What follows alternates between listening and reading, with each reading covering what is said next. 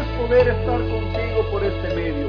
Qué bueno es poder llegar hasta donde tú estás. Qué bueno es poder saludarte. Qué bueno es poder compartir juntos.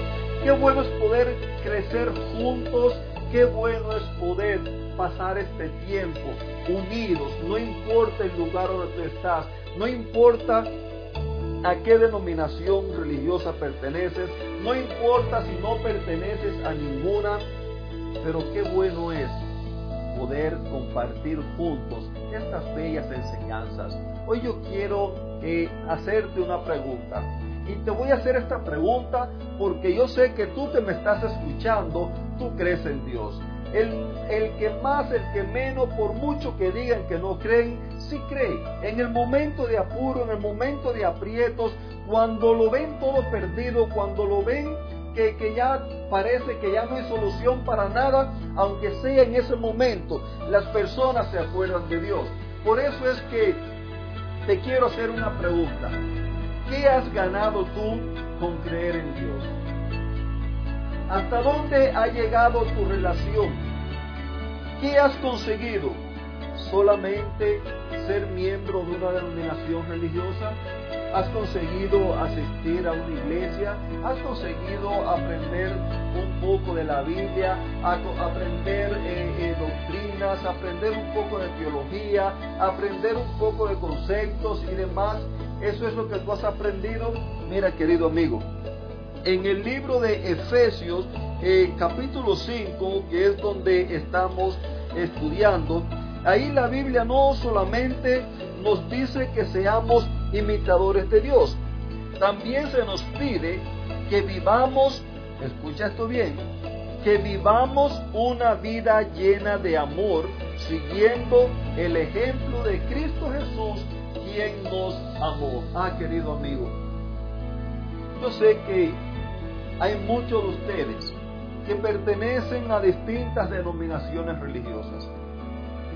Y yo sé que cada una tiene sus puntos teológicos en los cuales se basa. Cada una la defiende diciendo que tiene la verdad. Cada una muchas veces se para sobre una plataforma basada en sus puntos para decir yo estoy bien y los demás están un error. Cada una se para sobre esa plataforma para creer que está por encima de los demás. Pero yo te digo hoy en la Biblia está escrito, la misma Biblia la cual tú usas, está escrito en Efesios capítulo 5, el versículo 2, donde nos invita para que vivamos una vida llena de amor, siguiendo no doctrinas, siguiendo no conceptos, siguiendo no a un pastor, siguiendo no a un predicador, sino para que vivamos, para que sigamos el ejemplo de Cristo, quien nos amó. Ah, mi querido amigo, ya ves cuán errado hemos estado todos. Ya ves cuánto todos necesitamos de Cristo Jesús. Ya ves que no basta con que tú digas yo creo en Dios. Ya ves que no basta con que tú digas yo soy de tal o más cual religión. Ya ves que no basta con que tú digas yo voy a la iglesia este día o el otro. Ya ves que no basta con que tú digas eh, yo soy, tengo esta responsabilidad en la iglesia, tengo esta otra responsabilidad. ¿Saben qué?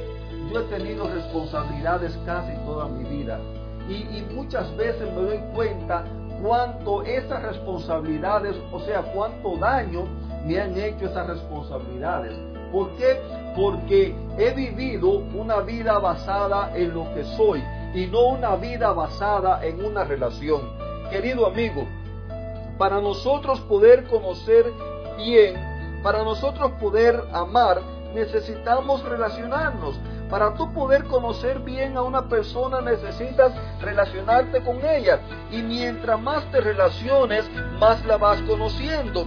Es como en el matrimonio, cada día que pasa, cada día tú vas conociendo cosas nuevas. Con tus hijos, cada día vas conociendo cosas nuevas. Con tus padres, cada día vas conociendo cosas nuevas. Con tus hermanos, cada día vas conociendo cosas nuevas. ¿Por qué?